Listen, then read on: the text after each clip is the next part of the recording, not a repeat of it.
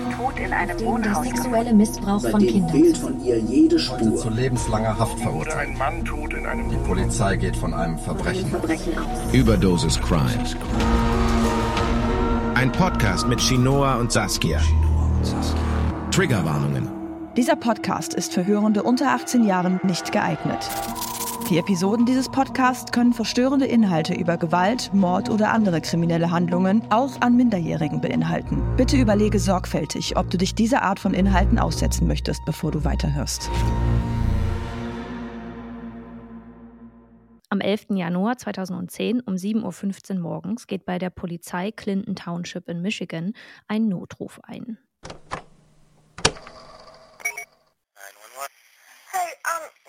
Nephew just drowned in the bathtub. Can you send somebody over? What do you mean he just drowned in the bathtub? What was that? What did you just say? My nephew just drowned in the bathtub. What do you mean he drowned? Um, he drowned. He's dead? Yeah, I think he's dead. I don't know if somebody can resuscitate him. How old is he? Oh my god, he's only he's only three years old. Did you get him out of there? No, I don't know what to do. Okay, get him out of Oh the my god. get him out of the tub. Okay, Don't hang up. I'm not. Get him out. Get him out of the Oh tub. my god. Oh my god. Turn him over. Try to get the water up. Okay. Okay. Okay. Right, can you get him on his side? Yeah. Is he breathing at all? No. Okay, try try try to tap on his back, see if any water comes out. No. No. No. All right. Do You know how to do CPR? No. Right, how old are you? I'm 25. All right. Tilt his head back a little bit. Okay. And put your face put your face over his whole mouth Okay. and just give a, a breathe into his, his mouth, okay? A little bit above and just push on his chest and in the middle as much as you can, okay? Do it about do about ten times and then breathe into him again. I need you to stay calm. Stay calm. No. Okay. Is there two people there? Yeah.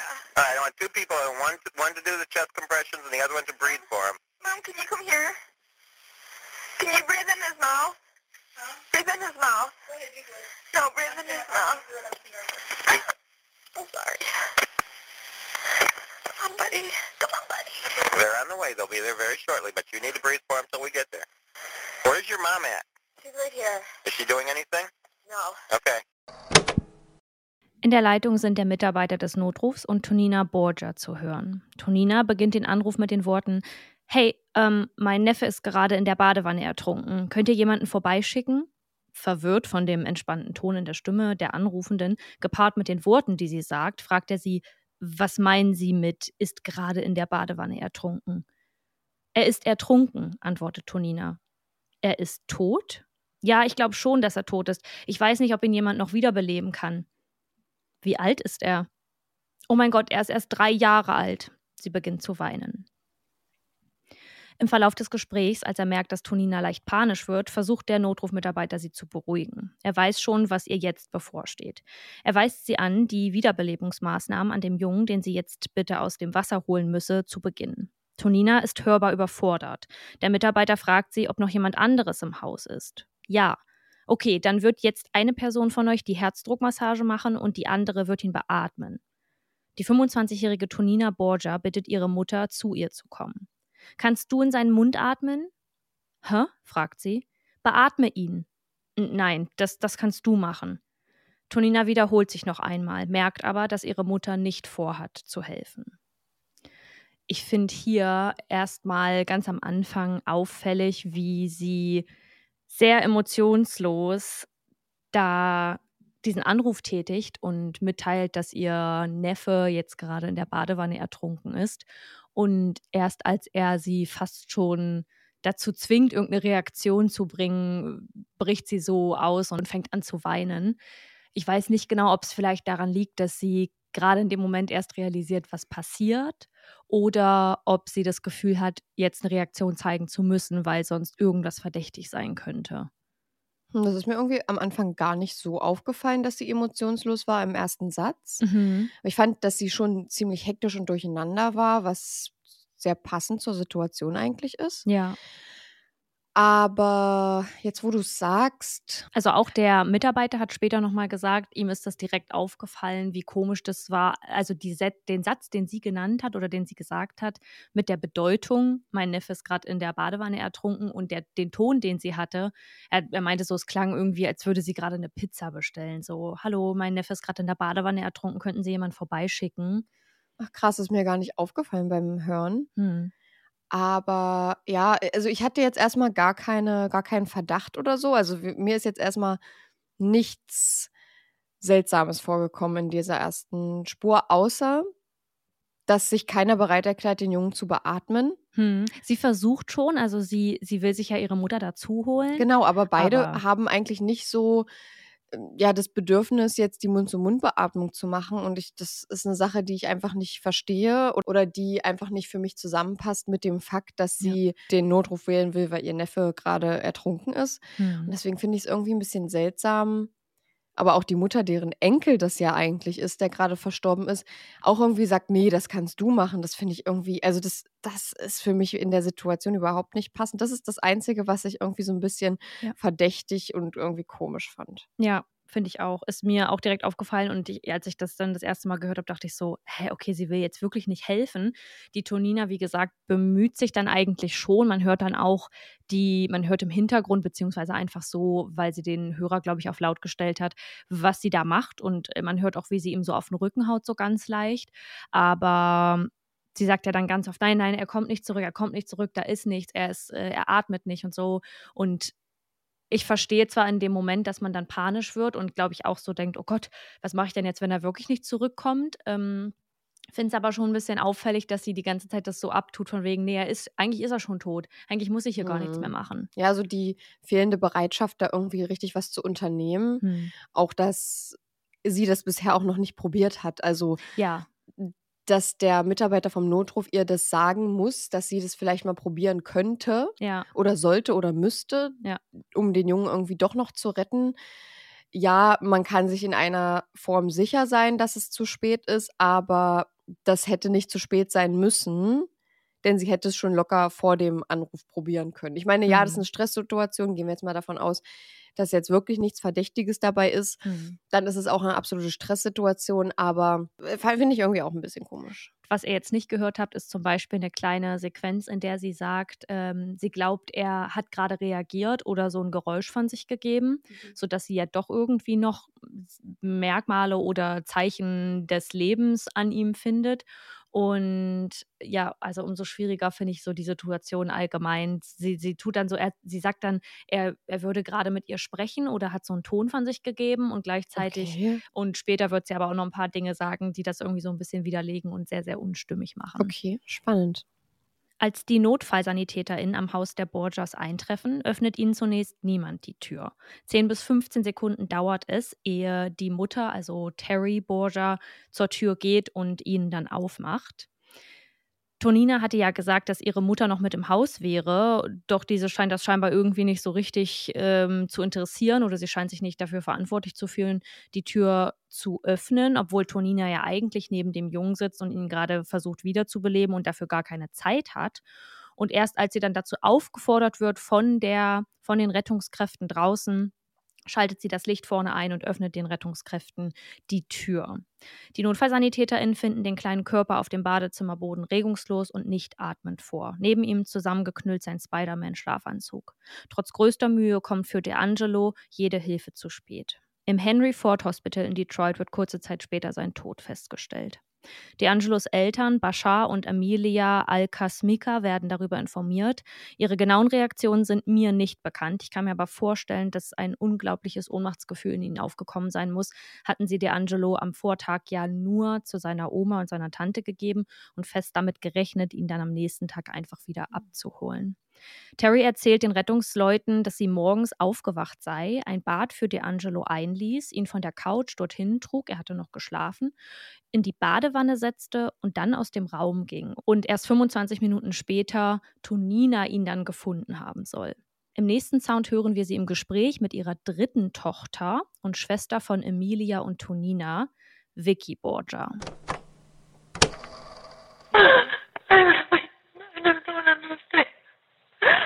I you okay? Are you okay? okay? Okay. I, no, no, no, it's terrible. You didn't do it. I don't know what happened. And I go, I know, I know, but I'm trying to tell you, I'm, I'm having a hard time. What is the hard time? Everything. What happened? And there's just so many uh, bills and everything. It's overwhelming. Okay, what does that have to do with D'Angelo? I don't know. Okay, what happened with D'Angelo? Does Tonina know what happened? No. No? You just woke up this morning? What did you tell the police? I don't know. Terry Borgia weint. Sie schluchzt, fürchterlich.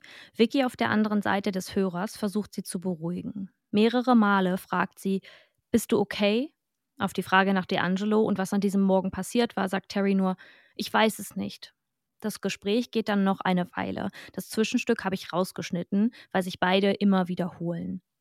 Es ist alles zu viel. Da sind so viele Rechnungen und, sagt Terry, als sie von Vicky unterbrochen wird. Okay, aber was hat das jetzt mit D'Angelo zu tun? fragt sie mit einfühlsamer, aber besorgter Stimme. Ich weiß es nicht, nennt Terry nicht nur einmal auf all die Fragen, die Vicky im Kopf schwirren.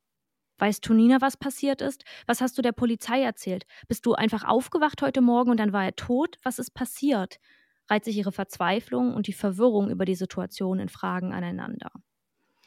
Ja, ich finde, man hört hier erstmal die Verzweiflung in Terry Borgia, die eigentlich gar keine Ahnung hat, was passiert ist, beziehungsweise nicht so richtig vernimmt, was, was passiert ist.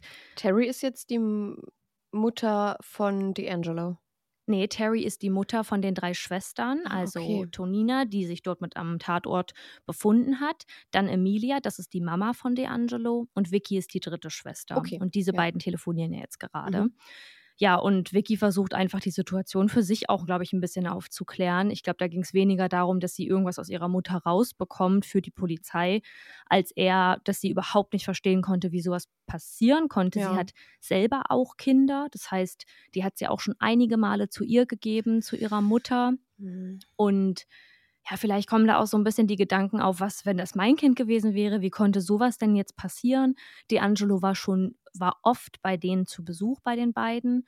Und auch die Cousins unter sich waren gemeinsam da. Also es war eigentlich nie ein Problem und es gab auch nie irgendwie Sorge, dass irgendwas passieren könnte, weil sich irgendwer komisch verhält. Mhm. Aber Tonina und äh, Terry haben zusammen gelebt, Genau. richtig? Ja. Tonina hat immer noch bei ihr gewohnt. Okay. die ist, äh, hat sich, sie hat sich sehr für Modedesign interessiert und ihr Zimmer ist auch wirklich behangen mit allem, was man sich so diesem Thema nach vorstellen kann. Also mehrere Mannequins, diese, diese Ja, Schaufensterpuppen stimmt, ja. und Kostüme an den Wänden, verschiedenste Masken. Ich glaube, ihre Wandfarbe war auch so ein Knietschpink. War schon ein sehr auffälliger Raum so vom, von der Gestaltung.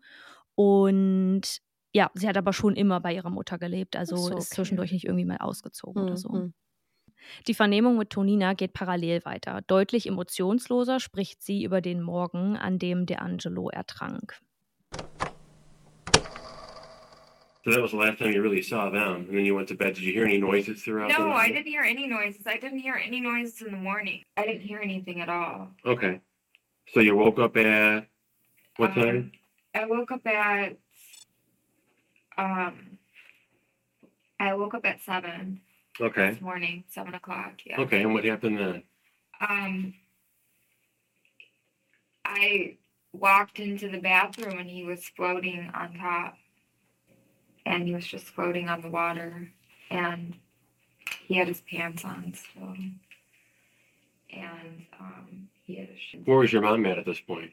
She was just pacing back and forth, like she really didn't know what she was doing. Pacing where in the living room, the kitchen, the hallway, her bedroom? Um, she was pacing in the kitchen. Okay. And she didn't she didn't say, Hey, D'Angelo is in the bathtub, call nine one one. No, she did. She told me. She told me to call nine one one. Why would she do that? Um, maybe she was in shock. Or Okay. maybe And where was she at when she told you this? In the kitchen still? Yeah. Okay. And d- Does your mom normally give D'Angelo baths? And if so, what time Yeah, does he normally she- give them to him? She normally gives him a bath. Um, Is it normally at six in the morning or five in the morning? Which would have been the time frame if you woke up at seven for an hour. You look Yeah, at, at five, six in the AM. maybe he woke up and maybe he turned the bath on himself. Tonina sei am Vorabend um 22.30 Uhr ins Bett gegangen. In der Nacht hätte sie die beiden das letzte Mal gesehen. Da lagen sie gemeinsam auf der Couch schlafend. Auf Nachfrage hin ändert sie ihre Aussage und gibt an, dass die beiden Fernsehen geschaut hätten. Morgens habe sie auch keine Geräusche wahrgenommen. Mit langer Sprechpause mitten im Satz und mehreren ähm, sagt sie, dass sie um 7 Uhr aufgewacht war. Sie sei dann ins Badezimmer gelaufen und da habe er am Wasser gelegen, regungslos. Der Polizeibeamte fragt sie, wo ihre Mutter in der Zeit war. Terry Borgia hätte zunächst nach Tonina gerufen und gefragt, ob sie wach sei und sei dann in der Küche auf und ab gelaufen bzw. nervös hin und her gelaufen. Sie hätte ihr auch gesagt, den Notruf zu wählen. Ob ihre Mutter den Jungen öfter baden würde, bestätigt Tonina und hängt dann an, dass er ja vielleicht auch selbst aufgestanden war und das Wasser anmachte. Im Sound ist folgende Information nicht enthalten, aber Tonina betont noch einmal, dass ihre Mutter eine liebevolle Mutter war, die sich um alle kümmerte und sorgte, eine normale Mutter eben. Die erste Sache, auf die ich mal zu sprechen kommen möchte, ist, dass ich eigentlich nicht glaube, dass der Junge diesen Wasserhahn Nee, alleine einschaltete. Na. Bei den Wasserhähnen, die wir hier in Deutschland haben, wäre das vielleicht noch möglich, weil die meisten sind jetzt so zum Kippen. Ja. Das könnte ich mir noch vorstellen, dass wenn er da irgendwie dran rumkrackelt und das so hochzieht, dass das dann, dass das Wasser dann rausläuft. Aber dann müsste er A den Stöpsel reingesteckt haben, Mhm. denn es gibt Fotos, da steht das Wasser in der Badewanne und so hat man ihn ja auch vorgefunden, beziehungsweise so haben die Rettungskräfte dann die Situation vorgefunden, als er daneben lag. Und es war ein Wasserhahn zum Aufdrehen, es war ein Knauf, der gedreht werden musste. Sie selbst sagt jetzt Dreijähriger, D'Angelo ist aber tatsächlich vier Jahre alt. Das Mhm. wusste sie jetzt nicht mal genau. Trotzdem kann ich mir nicht vorstellen, dass ein Vierjähriger in der Lage ist, so einen Hahn aufzudrehen, Stöpsel reinzustecken und dann in die Badewanne zu krabbeln. Nee, kann ich mir ehrlich gesagt auch nicht vorstellen. Das, äh, ja, und dann das rauslaufen zu lassen, bis die Badewanne voll ist, dann das wieder auszustellen, damit sie nicht überläuft und sich Genau. dann da reinzubegeben, halte ich für sehr unwahrscheinlich. Das habe ich auch gedacht. Also das Wasser in der Badewanne, wir werden euch dazu auch nochmal ein paar Fotos auf Instagram posten, stand so, ich würde sagen, halb hoch. Jetzt könnte man denken, wenn er 25 Minuten später von Tonina gefunden wurde, dass sie den Hahn zugedreht hat, aber dann wäre die Badewanne doch übergelaufen. Auf außer, außer es lief da nur ganz leicht raus. Das kann ich mir aber nicht vorstellen. Nee, dann hätte das ja bestimmt schon irgendwer mitbekommen, dass sie überhaupt läuft, Eigentlich bevor sie schon. halb voll ist. Weil guck mal, ein Vierjähriger, selbst wenn der das gemacht hat, der macht ja nicht die Tür zu Nee. zum Badezimmer, sodass, man, dass, sodass es niemand hört. Also finde ich, ähm, ja, finde ich nicht glaubwürdig, diese Theorie. Nee, finde ich auch nicht. Im Laufe des Gesprächs ändern sich Toninas Aussagen auch immer wieder. Zum Beispiel sagt sie, sie sei ins Badezimmer gelaufen, in dem der Angelo im Wasser lag, weil ihre Mutter sie gerufen hatte. Es gab neben ihrem Zimmer noch ein anderes Badezimmer, das sie an diesem Morgen nicht nutzte. Dann sagt sie später, sie habe ihre Mutter vor ihrer Zimmertür gehört. Das sei auch öfter passiert, dass die Mutter äh, vor ihrer Zimmertür hin und her gelaufen sei und hätte dann die Tür geöffnet und da hätte die Mutter ihr dann gesagt, was passiert ist. Also ihre Aussagen sind immer sehr wechselhaft Ja. und wirklich, also nicht nur diese, sie gibt nicht nur diese zwei Aussagen, die dann sich widersprechen, sondern immer wieder springt das eigentlich hin und her. Und die Fragen, die sie gestellt bekommt, kann sie auch nie so deutlich beantworten oder sehr widersprüchlich beantworten. In der Ja, einen stimmt. Situation ist es so, in der anderen Situation ist es so. Das hört ihr jetzt gleich auch nochmal im nächsten Sound. So she said, Tonina, are you up? Is that what she said? Yeah. And she was outside your bedroom? Yeah. No, she was outside my bathroom door. Okay, so My she had to, bathroom's inside. so she had to come into your bedroom. Yeah. I just feel like I'm sorry. I just feel like if I just would have woken up earlier, maybe I could have saved his life. You know what I'm saying? This is why I blame myself. This Well- is why I blame myself. If I would have woken up and given him CPR an hour before, maybe I could have saved him. Maybe I could have got that water out. This is what I'm this is what I'm dealing with. Like I just feel like Everyone's gonna feel some guilt. Everyone's gonna feel Why? guilt for, for taking them there. why? Like, I thought he was coming back to life. Like, I was, trying to pump it back in. Like I thought he was coming back. I felt warm. So your mom comes in your bedroom, says, Tonina, are you up? hmm What happened next? It's really bad. Well, it's okay. I, I'm the one doing this one right now. So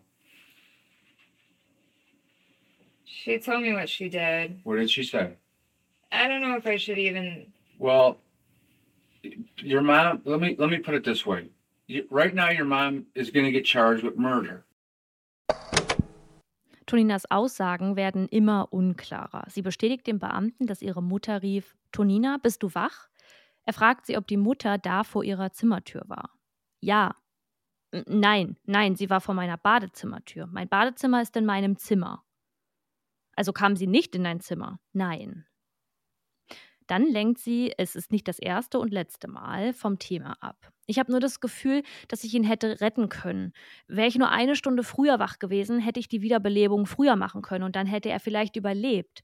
Außerdem fragt sie ihn zwischendurch, ob sie das CPR, also die Wiederbelebung, falsch gemacht hätte. Ob man es, große Anführungsstriche, schlagen müsste wie einen Schinken. Der Polizist fragt verwirrt nach, was sie denn damit meint. Sie weiß auch nicht, vielleicht hatte sie ihn falsch wiederbelebt und er habe es deswegen nicht geschafft. Dann fragt der Beamte sie erneut: Deine Mutter kommt also in dein Schlafzimmer und fragt dich, ob du wach bist. Was ist dann passiert? Es ist fürchterlich. Sie hat mir erzählt, was sie getan hat, sagt Tonina. Er fragt sie, was sie ihr gesagt hätte, doch Tonina hat Bedenken, dass sie das jetzt nicht erzählen sollte. Der Beamte macht ihr eindrücklich klar, dass ihre Mutter dem jetzigen Stand nach für Mord verurteilt werden würde, wenn sich nichts anderes ergibt. Ich habe so ein bisschen das Gefühl, sag mir gerne, ob du dem widersprichst oder ob du das nicht so siehst, dass sie erst, wenn sie, als sie sagt, so vielleicht hat sie ja einen Fehler gemacht beim Wiederbeleben, dass sie so einen Grund sucht, warum er gestorben ist, nämlich dass sie das nicht richtig ausgeführt hat und da ja niemand was dafür könne, dass er das jetzt nicht geschafft hat. Und am Ende stellt sie ihre Mu- Mutter dann doch als Schuldige hin und sagt so, ja, sie hat mir dann erzählt, was sie gemacht hat, was ganz fürchterliches. Und das ist wieder so widersprüchlich und gleichzeitig auch dann noch mit den Aussagen zusammen, wo sie dann sagt, ja, meine Mutter, die ist eine normale Mutter, die war immer für alle da. Ich finde es so, ich, also sie, sie versucht aktiv ihre Mutter da eigentlich reinzureiten, indem sie sagt, ja, sie hat das jetzt gestanden. Ja. Kann ja sein, dass das wirklich so ist. Und gleichzeitig versucht sie einen Grund zu finden, warum der denn gestorben ist. Nämlich nicht, dass ihre Mutter irgendwas Schlimmes gemacht hat, sondern dass er in der Badewanne ertrunken ist und sie die Wiederbelebung nicht geschafft hat. Ich finde ihre Aussagen hier auch absolut verwirrend irgendwie. Ich war ein bisschen perplex, als sie dann gesagt hat, dass ihre Mutter ihr dann erzählt hat, was sie getan hat. Hm. Und da gebe ich dir absolut recht, dass sie erstmal so, naja, die Schuld so ein bisschen auf sich nimmt und ich habe es vielleicht nicht richtig gemacht oder ich hätte einfach früher aufwachen müssen, dann hätte ich es mitbekommen, um dann wieder den Verdacht auf ihre Mutter zu lenken und zu sagen, ja, sie hat mir dann erzählt, was sie getan hat. Es ist irgendwie so verwirrend. Ja. Da habe ich irgendwie auch gar keine Meinung richtig zu. Ich bin gespannt, wie es weitergeht. Aber Ja. Stand jetzt ist sie absolut durcheinander, was die Aussagen angeht. Ich kann mir jetzt noch nicht ausmalen, wie die Situation gewesen sein soll. Ja, das werdet ihr auf jeden Fall noch so leicht erfahren, würde ich mal sagen. Es ist im gesamten Gespräch für mich sehr auffällig, wie oft sie von sich ablenkt und auch sehr vielsagend, das jetzt mit dem, mit dem Notruf im Hinterkopf zu behalten, bei dem sie ja erst anfängt zu weinen, als er schon fast eine Reaktion erzwingt, meiner Meinung nach, so wie ich das jetzt rausgehört habe, so als hätte es bei ihr Klick gemacht, dass sie jetzt reagieren muss, weil das eine komische Situation ist. Und sie sagt selber, sie hätte eine Stunde früher reagieren müssen, dann hätte er es schaffen können oder dann hätte sie ihn vielleicht ja schneller be wiederbeleben können, sagt aber auch, dass er noch warm war, als sie ihn wiederbelebte. Wenn der jetzt wirklich eine Stunde früher ertrunken wäre, dann wäre er tot in dem Moment, wo sie aufgewacht ist. Und das kann ja, also diese, dieser Zeitraum von wegen, wäre ich eine Stunde früher wach gewesen, da war das Ganze schon passiert, zu dem ich reanimiere ihn gerade und er ist noch warm und er spricht mit mir, passt nicht ganz. Also ne, so ein kleiner Körper wird nicht eine Stunde lang um sein Leben kämpfen. Der Fakt, dass er mit ihr gesprochen haben soll, da stimme ich dir absolut zu. Bei der Sache, wie schnell die Körpertemperatur sich sinkt, nachdem ein Mensch verstirbt oder ein Kind, Mhm. das kann ich ehrlich gesagt nicht sagen. Das weiß ich nicht genau, wie Mhm. schnell oder wie langsam sowas geht. Aber ich finde schon allein, dass sie sagt, dass er mit ihr nochmal gesprochen hat oder irgendeine Art von Reaktion oder Lebenszeichen gegeben hat, das passt ja auf jeden Fall nicht zusammen. Ah ja, stimmt, das hatte ich noch nicht bedacht. Da muss man jetzt sagen, er lag ja in der Badewanne und wer weiß wie lang, vielleicht war das Badewasser auch schon kalt, dann sinkt die natürlich Stimmt. schneller, die, die Körpertemperatur. Aber ich habe auch gerade noch mal nachgelesen, die Körpertemperatur eines erwachsenen Menschen sinkt eigentlich oder in der Regel so im Durchschnitt um 0,8 Grad Celsius pro Stunde. Das heißt, es wäre jetzt, glaube ich, nicht merklich ähm, für sie klar gewesen, dass er jetzt kalt ist, vermutlich. Ja, weil es ja auch erst eine Stunde war, richtig? Genau, Ja. so, wie sie, so wie sie das sagen. Mhm. Terry und Vicky sprechen noch immer am Telefon miteinander und Terry gibt ihrer Tochter jeden Grund, sich zu sorgen. I don't know what happened to him. I just snapped. I think it just was just too many things bothering me. Did you know he died? Did you know? Yes. I think so, yeah. Yeah, you did know. I always thought. And Tonina tried to resuscitate him? Yeah. And was he coming back? No. No. No. So he he had been dead in the water for a while? No. Maybe like two minutes. And how did he get in there? I don't know. You snapped? You just snapped? You just snapped. This is a f***ing nightmare. This is, what the f- Oh my god. I mean, I mean, things happen and people screw up and drink and drive and do things like that, but not this. I love you. You're my mother. I will always love you and always uh, be there for you. I will. I love you with all my heart. Thank you. I do love you. Always know I will be there for you, no matter what. I love you. You will always be my mother. Ich weiß nicht, was mit ihm passiert ist. Ich bin einfach durchgedreht. Da sind zu viele Dinge, die mir Sorgen bereiten, sagt Terry zu ihrer Tochter. Diese reagiert erst einmal ruhig, fragt sie, ob Tonina dann die Wiederbelebung durchführte. Ja, antwortet Terry. Auf ihre Frage, ob D'Angelo schon eine Weile tot im Wasser lag, antwortet Terry mit Nein. Es wären vielleicht zwei Minuten gewesen. Sie wisse nicht, wie er in die Badewanne gekommen war. Und auch Vicky realisiert jetzt, was Terrys Worte zu bedeuten haben. Ich hoffe, es ist nicht allzu verwirrend, dass die Sounds jetzt hier wechseln. Das, was klingt wie ein Telefongespräch, das sind immer Vicky und Terry, die Mutter und die Schwester, Mhm. beziehungsweise andersrum. Vicky ist die Tochter und ähm, Schwester von Tonina Ja. und Terry ist die Mutter. Und man hört so, dass Terry schon sehr kläglich klingt, also weint viel und äh, spricht sehr undeutlich. Und das im Gespräch mit dem Polizeibeamten ist Tonina. Ja. Aber in diesem Sound hören wir ja jetzt das Telefonat wieder, ne? Genau, jetzt haben wir gerade das Telefonat gehört, richtig. Und auch Vicky realisiert jetzt, was Terrys Worte zu bedeuten haben. Ihre eigene Mutter soll ihren Neffen umgebracht haben. Das ist ein fürchterlicher Albtraum und immer wieder flucht sie. Menschen würden Fehler machen, zum Beispiel am Steuer trinken, aber so etwas ist kein kleiner Fehler. Nach einer Weile spricht sie Terry aber einfühlsam zu. Sie sei ihre Mutter und sie würde sie immer lieben. Immer. Sie würde immer für sie da sein. Immer. Sie würde immer ihre Mutter bleiben. Immer.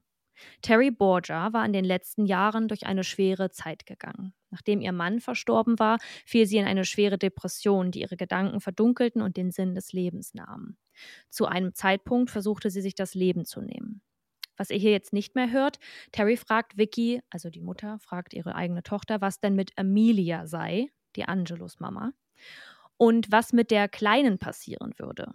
Vicky sagt ihr, dass es Amelia nicht gut gehe und diese überhaupt nicht verstehe, wie das passieren konnte.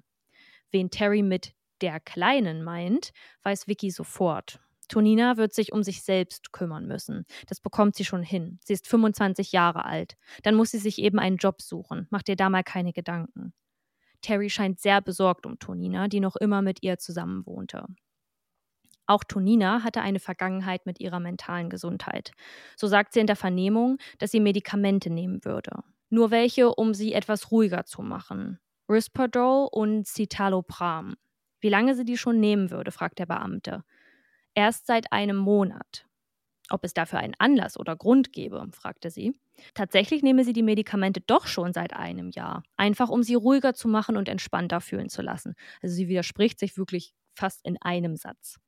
Nicht nur einmal, so finden es die Beamtinnen später heraus, hätten die Nachbarn sie rumschreien und fluchen gehört. Sie gibt zu, dass sie einmal unter einer bipolaren Störung und Psychose gelitten habe und deswegen ein Neuroleptikum im Erwachsenenalter nahm. Also wir sind jetzt hier gerade bei Tonina, der Tochter, die den D'Angelo wiederbelebte und sagt, sie sei das nicht gewesen. Sie hat ihn nur versucht wiederzubeleben, ist morgens aufgewacht und ähm, ihre Mutter hätte D'Angelo ja eigentlich getötet. Flexikon DocCheck sagt über Neuroleptika, Neuroleptika sind Arzneistoffe, die Psychotrope, also zum Beispiel antipsychotische, antiautistische und sedierende, neurologische sowie andere Wirkungen und Nebenwirkungen hervorrufen. Die einzelnen Wirkkomponenten können bei verschiedenen Wirkstoffen erheblich variieren. Neuroleptika sind indiziert bei manischen Psychosen, Schizophrenie, psychomotorischen Erregungszuständen, chronischen Schmerzen, als Prämedikation bei Neuroleptanalgesie und Anästhesie oder auch als Antiemetika. Neuroleptika können Patienten mit psychischen Erkrankungen helfen, sich ihrer Krankheit bewusst zu werden und sich von ihr zu distanzieren. Toninas Medikamente, das Citalopram, ist ein Antidepressivum und Risperdol ein Antipsychotikum bzw. Neuroleptikum. Hier möchte ich jetzt nochmal auf die Zeitspanne oder diese Zeitangabe zu sprechen kommen, die Terry in ihrem Gespräch mit ihrer Tochter nennt. Das haben wir gehört. Sie sagt, zwei Minuten hat der Junge dort im Wasser tot gelegen, vermutlich. Tonina hat ja was ganz anderes gesagt, ja. dass sie eine Stunde früher hätte da sein können, dann hätte sie ihn wahrscheinlich noch wiederbeleben können. Nun könnte man jetzt auch sagen, sie wusste nicht, wie lange er da lag, weil sie es nicht war. Aber ich finde es alles nicht so, ich finde es alles nicht so stimmig. Also man könnte jetzt davon ausgehen, dass, es, dass diese Situation so war. Die, die Mutter wusste das, hat sie dann gerufen und Tonina dachte, der Junge lag da schon eine ganze Weile. Was ihr nachher glaubt, das müsst ihr, da müsst ihr euch dann mhm. selbst ein Bild von machen. Ja. Ähm, es gibt auf jeden Fall noch ein paar Informationen, die das ein bisschen widerlegen könnten, dass Tolina damit nichts zu tun hat. Mhm. Hier will ich nochmal die beiden Reaktionen vergleichen von beiden Personen, also einmal Tonina und Terry. Ja, jede Person reagiert anders, gar keine Frage. Ich finde aber schon auffällig, wie abgeklärt Tonina darüber spricht, außer in den kurzen Momenten, wo sie die Realität so gefühlt hittet und wie durcheinander und emotional Terry eigentlich spricht, die Mutter in dem Gespräch mit ja. ihrer Tochter. So, die Mutter, die ist super, hat, hat super viele Emotionen in sich, ist super emotional und weint eigentlich die ganze Zeit. Und man kann das natürlich nicht so zu 110 Prozent deuten, aber wir haben es schon ein paar Mal mitbekommen, dass MörderInnen meist relativ abgeklärt sind und das gar nicht so richtig vernehmen. Und was sehr auffällig ist, ist, dass Tonina ihren Neffen niemals beim Namen nennt. Sie sagt zu keinem Zeitpunkt D'Angelo. Stimmt. Sie sagt immer nur mein Neffe, der Neffe, der Junge. Ja, oder es. Oder es. Also es in Bezug auf das Kind wahrscheinlich. Ja, sie hat ja gesagt, es zu schlagen wie einen Schinken. Ja, das fand ich auch ganz schön perfide irgendwie. Aber ich habe mir so gedacht, könnte ja, man könnte es zweierlei auslegen. Einmal dass, also ich beziehe es jetzt einfach mal auf Terry. Mhm. Dass Terry eben so emotional ist, weil sie die Schuldige ist ja. und sie schuld daran ist und jetzt ohne, dass sie das jetzt wollte, sondern dass es wirklich eine Art Unfall war. Oder dass Terry emotional ist, weil sie eben damit nichts zu tun hat und es eben nicht war und einfach die ganze Situation nicht fassen kann. Hm. Und auf der anderen Seite die Tonina, die so abge oder so in Anführungsstrichen entspannt und abgeklärt ist, weil sie es nicht war, nicht zu befürchten hat. Hm. Oder weil sie vielleicht irgendwas dazu beigetragen hat, dass das passiert ist und sie einfach eine kalte, berechnende Person ist. Das kann man beide, beiderseitig auslegen. Ja. Und ich habe mir bis jetzt noch nicht richtig eine Meinung gebildet. Ja, ich kann ja mal die Informationen bzw. meinen Gedanken einwerfen, dass ich es ein bisschen auffällig finde, wie emotional die Mutter vor allem auch gegenüber Tonina wird im Gespräch mit ihrer anderen Tochter. Also sie sagt ja so, die Kleine, wie soll die denn klarkommen? Ihr habt das jetzt, wie gesagt, nicht gehört, aber sie war sehr emotional dabei und hat auch geweint geweint und hat gesagt, oh Gott, das kann sie sich gar nicht vorstellen. Und am Anfang gibt sie ja sozusagen zu mit diesem I snapped, ähm, ich bin durchgedreht oder so. Es hat dann, ist einfach was geplatzt in mir, dass sie das war. Was wäre, wenn sie Toninas Schuld auf sich nimmt und diese Fürsorge, die sie gerade empfindet, dieses, oh, oh mein Gott, die arme Tonina, was wird denn aus ihr, das jetzt gerade sagt, weil sie weiß, dass sie ihre Tochter gerade rettet und die jetzt aber alleine zu Hause bleibt in dieser Wohnung, obwohl die ja noch nie alleine gewohnt hat.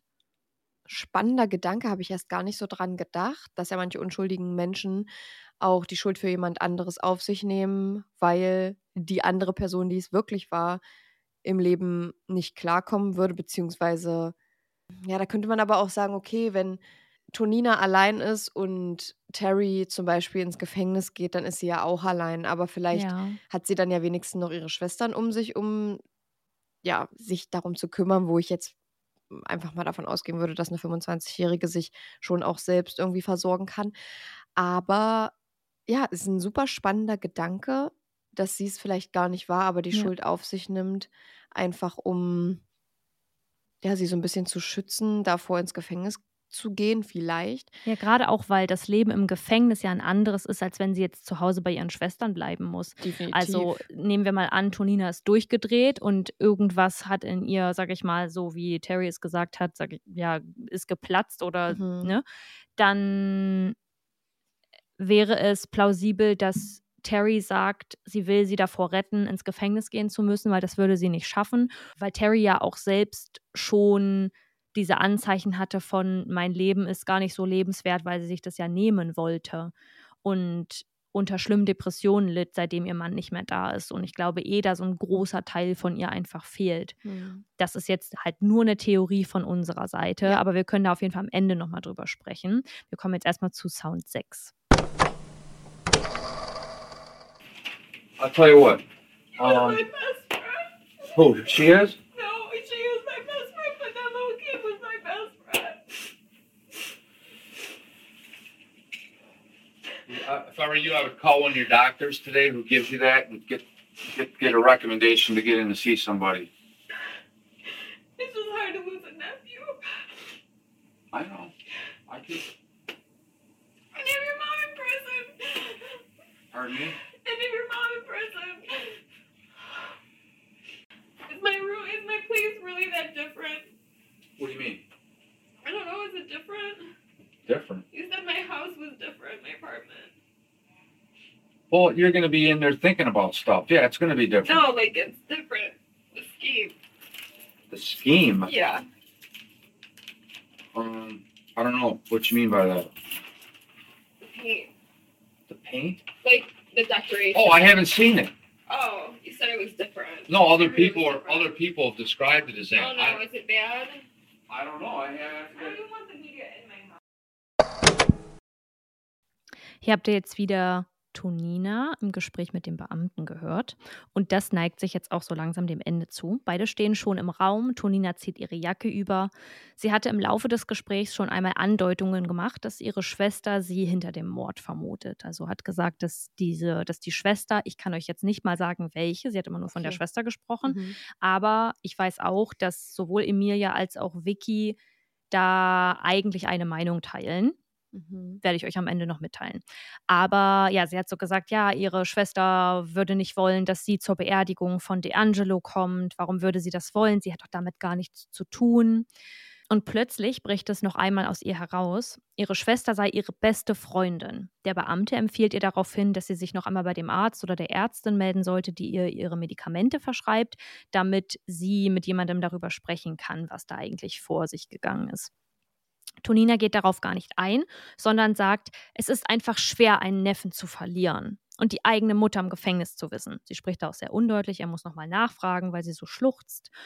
Tonina beruhigt sich langsam wieder und auf dem Weg aus dem Raum heraus nimmt sie gerade ihre Handtasche in die Hand und fragt dann den Beamten, ist mein Zimmer wirklich so anders?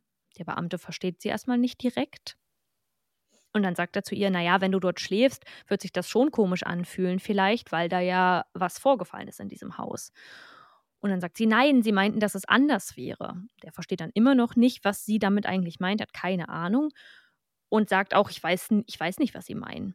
Und dann sagt Tonina, die Farbe, also die Dekoration. Darauf der Beamte, oh, ich habe Ihr Zimmer noch nicht gesehen. Und dann sagt sie, oh, aber Sie hatten gesagt, es ist anders als andere. Und dann sagt er wieder, nein, andere Leute haben das gesagt. Tonina fragt, oh nein, ist es schlimm? Call me kleinlich, aber wie komisch ist ihr Verhalten hier? Also nicht nur, dass sie mal wieder nur über sich spricht, sie nennt in der ganzen Vernehmung, wie ich eben gerade schon mal gesagt habe, ihren Neffen nicht einmal beim Namen und dass sie dann zum Ende des, zum Ende Ja. des Gesprächs da über ihr Zimmer sprechen will. Und es gibt noch eine andere Situation, die zwischendurch passiert ist, nämlich als der, genau der gleiche Beamte mit ihr in einem anderen Raum sitzt. Da sitzen sie an einem Tisch Mhm. und später gehen sie dann rüber zu so einer Couch und einem Sessel. Ich glaube, das ist auch dazu da, um so ein Vertrauen aufzubauen, dass sie vielleicht irgendwas erzählen könnte, weil das einfach nicht mehr so förmlich ist, dass sie sich gegenüber an einem Ja, Tisch so eine sitzen. entspanntere Stimmung. Genau. ja. Er versucht auch zwischendurch so ein bisschen ihre Körpersprache zu spiegeln und sie dazu zu bringen, das Gleiche zu machen wie er. Das ist eine Taktik, denn damit könnte man erreichen, dass die Person einem noch mehr vertraut, weil man sich halt sehr ähnlich ist. Mhm. Und da lobt er sie für ihre Wiederbelebungsmaßnahmen oder für das Ausführen der Wiederbelebungsmaßnahmen. Und da ist sie total überrascht und sagt so, wirklich? Oh, oh. Aber man hört so richtig raus, dass sie das jetzt nicht komisch findet, komisch platziert findet, obwohl das jede andere Person, die, sag ich mal, da klarer am Kopf wäre mm, und auf sowas nicht anspringen würde, sich vermutlich denken würde, naja gut, okay, ja, ich habe halt alles versucht, was ich konnte. Aber sie fühlt sich halt richtig gelobt dafür. Und dann Stimmt. fragt sie jetzt am Ende, ist mein Zimmer wirklich so anders? So, ich will das jetzt nicht so locker easy und irgendwie witzig darstellen, aber es wirkt so ein bisschen wie so ein Pick-me-Girl, was so sagt, ist mein Mhm. Zimmer wirklich so anders? Ich bin ja so quirky und ich bin ja eine Modedesignerin und alle machen sich immer über mich lustig, weil ich halt einfach ein bisschen anders bin als die anderen. Voll seltsam. Ich habe auch erst gedacht, irgendwie bezieht sie das darauf, dass ihr Zimmer anders ist als sonst an Hm. diesem Tag. Man checkt halt gar nicht, was sie Nee, meint, gar ne? weil nicht. es so zusammenhangslos Ja, ist. und auch er, also ich habe mich in seiner Reaktion absolut wiedergefunden, weil ich Ja. saß ja auch gerade so, habe mir gedacht, was erzählt sie? Was meint sie überhaupt? Ja. Also so ein bisschen äh, auch durcheinander, zusammenhangslos Ja. und ja, weiß ich nicht, einfach Hauptsache irgendwas sagen, einfach irgendwas sagen. Hm. Weißt du, einfach Als könnte sie das jetzt nicht anders beenden, das Gespräch, obwohl ich schon finde, dass sie das, dass ihr das wirklich nochmal so richtig in den Fingern gekribbelt hat, diese Frage zu stellen. Sie wollte das super gerne wissen. Also meiner Meinung nach, so für mich klang das jetzt vielleicht so. auch ein bisschen so selbstdarstellerisch, selbstgefällig, dass sie oder so egoistisch nochmal über sich selbst sprechen zu total ich bezogen. Und Ja. auch hier finde ich es wieder auffällig, sie ist die ganze Zeit nicht emotional. Sie kann da darüber Stimmt. sprechen, Mhm. dass sie ihn da aus dieser Badewanne rausgeholt hat. Und in dem Moment, als es um sie geht und sie sagt, es ist einfach schwer, einen Neffen zu verlieren. Also sie spricht ja aus der Ich-Perspektive und nicht ist es schlimm, dass dieser Junge gestorben ist oder dass D'Angelo gestorben ist, sondern ja, aus ihrer, aus ihrer Sicht auf sich bezogen, da wird sie plötzlicherweise wieder emotional. So seltsam. Tonina hat ja Sorge, wie ich es eben gerade schon mal gesagt habe, dass ihre Schwester oder Schwestern sie beschuldigt und damit hat sie auch nicht ganz unrecht, denn Mhm. Vicky Borgia, Bashar und Emilia Al-Kasmika, also die Eltern von D'Angelo und auch die Verteidigung von Terry, glauben, dass Terry Tonina nur decken will. Das mit dem Verteidiger finde ich Ja. jetzt ein bisschen schwierig, weil natürlich würde der nach einem nach Motiv suchen oder ja nach, einer, nach einem Grund suchen, warum Terry da jetzt zugibt, das gewesen zu sein, obwohl Tonina da so abgeklärt ist und auch irgendwie nicht ganz stimmige Sachen erzählt. Aber Terry Borgia, also die Mutter von den Schwestern und die Großmutter des toten Jungen, wird nach drei misslungenen Gerichtsverhandlungen zu vorsätzlichem Mord und damit lebenslanger Haftstrafe verurteilt. Sie verstirbt 2018 an Krebs in ihrer Haft. Die Obduktion von D'Angelo ergibt durch mehrere blaue Flecken und leichte Hämatome an seinem Hals, außerdem geplatzte Äderchen und Schürfwunden im Gesicht, dass er gewaltsam unter Wasser gehalten wurde. Sowohl Tonina als auch Terry hatten beide leichte Kratzspuren am Körper. Mhm. Ob Terry Tonina nur schützen wollte, werden wir nie erfahren. Tonina sprach in einem Interview mit Explore with Us noch einmal über die Tat ihrer Mutter. Ihr Verhalten hatte sich nicht wirklich geändert. Noch immer fanden sich Ungereimtheiten und erneute Aussagen, die nicht zu denen von früher passten, in ihren Sätzen wieder. Und noch immer lenkte sie schnell von Themen ab, indem sie die Problematik auf sich bezog. So wurde sie zum Beispiel gefragt, woran sie sich bei D'Angelo noch erinnert. Ihre Antwort endete mit dem Thema um ihr schwieriges Leben, weil sie immer für sich selber sorgen musste. Hm. Und dieses Gespräch, das hat 2023 stattgefunden oder dieses Interview. Und es ist so absurd zu sehen, wie sie darüber redet, weil, wie gesagt, das ist nicht die einzige Situation, in der sie das wieder auf sich bezieht. Es geht auch sehr, sehr lang. Und wie ich es gerade schon mal gesagt habe, auch da sind wieder totale Ungereimtheiten in dem, was sie erzählt schon und auch nochmal ganz anders, als sie es damals erzählt hat. Mhm. Also ihre Realität ist wirklich immer eine ganz an, ist also immer wieder eine ganz andere, die sie so darstellt. Und ich finde das alles, ich finde das alles ganz, ganz schwierig und super suspicious und bin ehrlich gesagt nicht davon überzeugt, dass Terry Borgia die Täterin war. Vicky sagt auch, dass Tonina auf dem Weg zum Gericht für einen Termin zugegeben habe, dass sie D'Angelo umgebracht hatte. Und auch vor einem Detective macht Tonina im April 2015 komische Aussagen. Sie glaubt, dass sie es vielleicht doch gewesen sein könnte, weil sie eine schlechte Person ist und ihre Mutter sowas niemals hätte machen können. Da war der Prozess aber schon vorbei und Terry Borgia verurteilt und da ging es dann darum, ob der Prozess nochmal aufgenommen werden sollte. Das wurde aber abgelehnt, weil man gesagt hat, Terry hat eigentlich, ähm, weil man gesagt hat, so nach dem Motto, dass Terry geschwiegen hat, hat eigentlich schon gezeigt und auch nicht darüber gesprochen hat, was passiert ist, hat eigentlich schon gezeigt, dass sie die Schuldige ist. Und sie hat ja auch nicht geholfen. Also sie hat keine, sie hat da keine Tat vollbracht in dem Moment, als dieser Junge wiederbelebt werden sollte. Mhm. Und ganz ehrlich, ich möchte jetzt niemanden in den Schutz nehmen. Ich bin da sehr, sehr zwiegespalten und ich kann jetzt nicht sagen, das ist eindeutig so, das ist eindeutig so. Ich gehe aber eher von dem Fakt weg oder von dem Gedanken weg, dass es Terry war und eher, dass es Tonina war und dass Terry in dem Moment einfach verdammt schockiert war und wirklich unter Schock stand, dass ihre Tochter gerade sowas gemacht hat und ihr Enkelsohn da jetzt tot in der Badewanne liegt. Boah, ich finde das aber so verdächtig, dass die beiden Kratzspuren hatten. Das stimmt. Also, ja, kann man vielleicht auch anders erklären, dass sie sich untereinander nochmal irgendwie weg hatten. Das habe ich auch schon gedacht. Mhm. Ja. Und dass daher halt auch von der jeweils anderen Person die Kratzspuren kommen können. Aber ich kann mir natürlich auch, ich weiß halt auch nicht, ob ein drei- bzw. vierjähriger die Kraft hätte, Kratzspuren zu, zu verursachen bei einem erwachsenen Menschen. Da wurde sich auch drüber unterhalten Mhm. und da sagte, glaube ich, die Vicky, dass ihr Neffe ein ziemlich starker Junge war. Also der war Mhm. erst vier, aber der hatte schon relativ viel Kraft für sein Alter. Okay. Und dass seine, dass ihre Mutter eigentlich, die war 67, dass Mhm. ihre Mutter nicht stark genug gewesen wäre, den Jungen so lange unter Wasser zu halten, während er sich dagegen wehrt. Ja, das kann ich mir auch vorstellen. Und so eine ja. 25-Jährige ist halt deutlich agiler. Ihre Kratzspuren waren, also Toninas Kratzspuren waren hier oben, ähm, so Richtung Leiste, Oberschenkel. Ja. Und wenn man sich jetzt vorstellt, dass sie über der Badewanne gehangen hat und den Jungen runtergedrückt hat, das ja nicht im Sitzen, sondern vermutlich eher im Stehen, Ja, definitiv. dass er, wenn er mit den Armen um sich geschlagen hat, sie halt dort oben erwischt haben könnte, weil das ja Mhm. gerade so, sag ich mal, die Position oder die Stelle ist, die er noch leicht erreichen kann. Mhm. Die Stelle, wo man sich halt rüberbeugt, direkt. Genau, ja, die, so an, am Badewannenrand eigentlich ja, wäre. Stimmt, ja, stimmt. Und äh, ja, man kann ja auch die Theorie irgendwie konstruieren, dass er sich eigentlich am Badewannenrand festhalten hätte wollen. Ja, oder Und- so danach greifen wollen, ist ja irgendwie ein Greifreflex Ja, da. voll, voll. Ja, spannend. Ich finde, ja, also entweder, ich habe kurz dran gedacht, ob es vielleicht wirklich beide waren Hm. oder ob die beiden sich eben nochmal, also Tonina und Terry, sich nochmal gestritten oder miteinander gekämpft haben Ja. in Bezug auf die Tat oder in, im Nachgang der Tat, weil die eine die andere erwischt hat oder irgendwie, es kann ja, wir, wir wissen es ja nicht und wir werden es leider auch gar nicht mehr erfahren, Ja. außer Tonina erbarmt sich irgendwann mal die Story komplett zu erzählen, aber auch, dass sie es ihrer Schwester gegenüber auf dem Weg zum Gerichtstermin zugegeben hat, muss ich auch sagen, finde ich natürlich auch wieder ein starker Hinweis. Ja, und also ich finde noch viel stärker, dass sie das in einem Gespräch mit einem Detective gemacht hat, das auch aufgenommen wurde. Das kann Mhm. ich euch jetzt hier nicht abspielen, weil ich es nicht gefunden habe.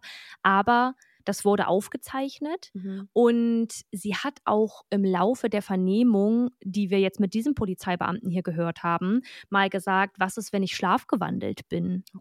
Ich weiß nicht, ob ich schlafgewandelt bin. Und das ist für mich so ein bisschen so, den zweiten Ausweg zu suchen, falls ihre Mutter was anderes erzählt und das nicht auf sich nimmt Ja. und nicht sagt, ich mache das, ich gehe für dich ins Gefängnis. Ja.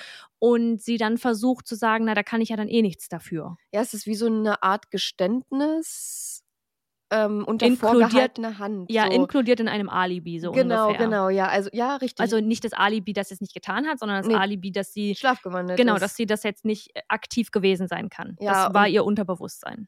ja, stimmt. Mhm. Also äh, Stimmt, ja, ja. ich weiß nicht, wie oft ich das Wort verdächtig in diesem Fall noch sagen möchte, aber ich finde es ganz, ganz unstimmig und mein Bauchgefühl sagt, dass es nicht Terry war und die Mutter ihre Tochter einfach nur vor dem Gefängnis retten wollte. Das wäre natürlich heftig. weil sie eh nicht mehr so viel, sag ich mal, hatte. Also ja, sie gibt ihre Familie damit auf, aber diese Tochter wohnt halt seit 25 Jahren bei ihr und das ist schon auch nochmal krass, weil da auch kein Vater ist. Das heißt, Tonina war die einzige, die mit ihr zusammen wohnte und ich glaube, dass da eine ganz andere Bindung entsteht als vielleicht bei anderen Eltern, Ja. eine viel intensivere und dann auch so eine Aufopferungsrolle der Mutter jetzt Tonina gegenüber. ja, voll krass. Also, ja, ähm, ihr könnt uns auf jeden Fall mal wissen lassen, was ihr zu dem Fall denkt. Das würde uns sehr interessieren. Am besten in den Kommentaren in einem unserer Beiträge, weil Genau. wir das immer ein bisschen besser sehen als in den DMs. Ja. Lasst uns das da einfach mal wissen. Da könnt ihr uns nämlich bei Instagram, bei überdosis.crime.podcast Mit UE. schreiben und wir freuen uns auf den Austausch mit euch. Mhm. Wir sind hin und her gerissen, oder? Voll. Ich, ich habe noch gar keine richtige Meinung, außer meine beiden Theorien, dass es entweder beide zusammen waren. Ja. Ich glaube wirklich nicht, dass es Terry alleine war. Ja. Und meine andere Theorie ist eben, dass Terry vielleicht Tonina dabei erwischt hat und die beiden nochmal in den Streit geraten sind, was die, ja, die Kratzspuren an beiden Ja. irgendwie belegen würde. Aber das ist wirklich, ich bin da auch hin und her gerissen. Ich kann da mich auch nicht auf eine Sache festlegen, Ja. weil ich es einfach super verwirrend finde, auch durch ihre Aussagen und dadurch, dass ja, es halt auch wahrscheinlich ist oder ja, wa- wahrscheinlich sein könnte, dass sie die Terry ihre Tochter einfach nur schützen wollte. Ja, dazu haben wir, glaube ich, auch zu wenig wirklich feste Informationen und Ja. Fakten, dass man das so beurteilen könnte und da jemanden von den beiden verurteilen könnte, so für sich selbst. Voll. Aber ja, das war's für heute mit dem Fall. Vielen, vielen Dank, dass ihr wieder eingeschaltet habt und mit dabei wart bei unserem Sounds of Crime. Und das ist auch die erste Folge im neuen Jahr. Ja, Happy New Year. Happy New Year. ähm, aber wir hoffen, dass ihr dieses Jahr wieder mit dabei seid und Ja. fleißig, fleißig hört. Wir freuen uns auf das Jahr 2024 mit euch und auf die Mhm. Projekte, die kommen. Ganz bald bestimmt schon was ganz Spannendes. Hoffentlich. Und dann bleibt uns nichts anderes übrig, als das hier zu beenden mit Chenors abschließenden Worten. Seid immer nett zu anderen, das ist mega wichtig. Beenden wir hier die Folge und wünschen euch eine wunderschöne Woche. Bis Danny. Bis nächste Woche. Tschüss, Ciao. Leute. Sounds of Crime.